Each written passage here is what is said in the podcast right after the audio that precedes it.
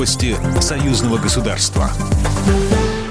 Здравствуйте, в студии Екатерина Шевцова. Россия не бросит Беларусь, против которой введены санкции, заявил официальный представитель Кремля Дмитрий Песков. Его слова передает ТАСС. При этом Песков не ответил на вопрос, готова ли Российская Федерация перенаправить через свою территорию поставки белорусских калийных удобрений после отказа Литвы от транзита из-за американских санкций в отношении Минска. «Беларусь наш партнер, мы ее не бросаем и не бросим», — сказал Песков.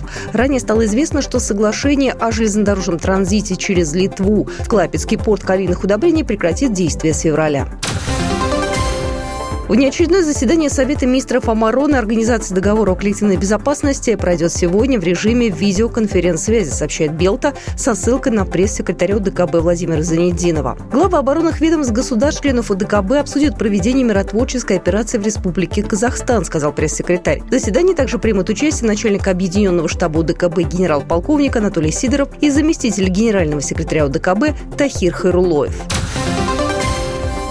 С первого января две тысячи двадцать второго года банки и магазины в Беларуси обязаны принимать карты российской платежной системы «Мир», сообщает Союз Беларусь-Россия. Это стало возможным после завершения в прошлом году проекта интеграции платежных систем «Белкарт» и «Мир». Соответствующее решение содержится в постановлении Национального банка Беларуси об обращении банковских платежных карточек и функционировании объектов программно-технической инфраструктуры. Так что теперь россияне могут спокойно приехать в Беларусь с одной лишь карточкой «Мир», при необходимости снять с нее деньги, расплатиться в магазине, кафе и гостинице.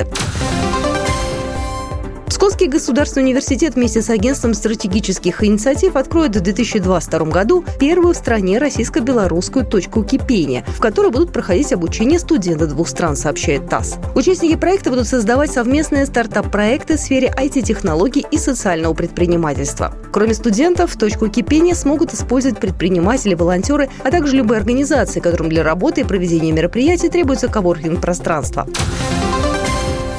Стали известны даты проведения фестиваля «Славянский базар». В этом году фестивалю тридцать один год. Открытие «Славянского базара» запланировано на четырнадцатого июля, а закрытие состоится семнадцатого июля. Разработан новый фирменный стиль международного культурного форума, который найдет свое отражение в уличных афишах, баннерах, рекламных растяжках и билбордах, в промпродукции и сценографии главных концертных площадок. Сейчас идет формирование концертной программы фестиваля, сообщили в дирекции.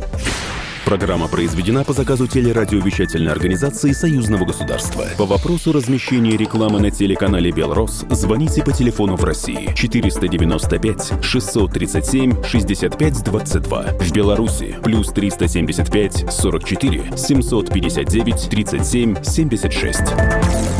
Новости Союзного государства.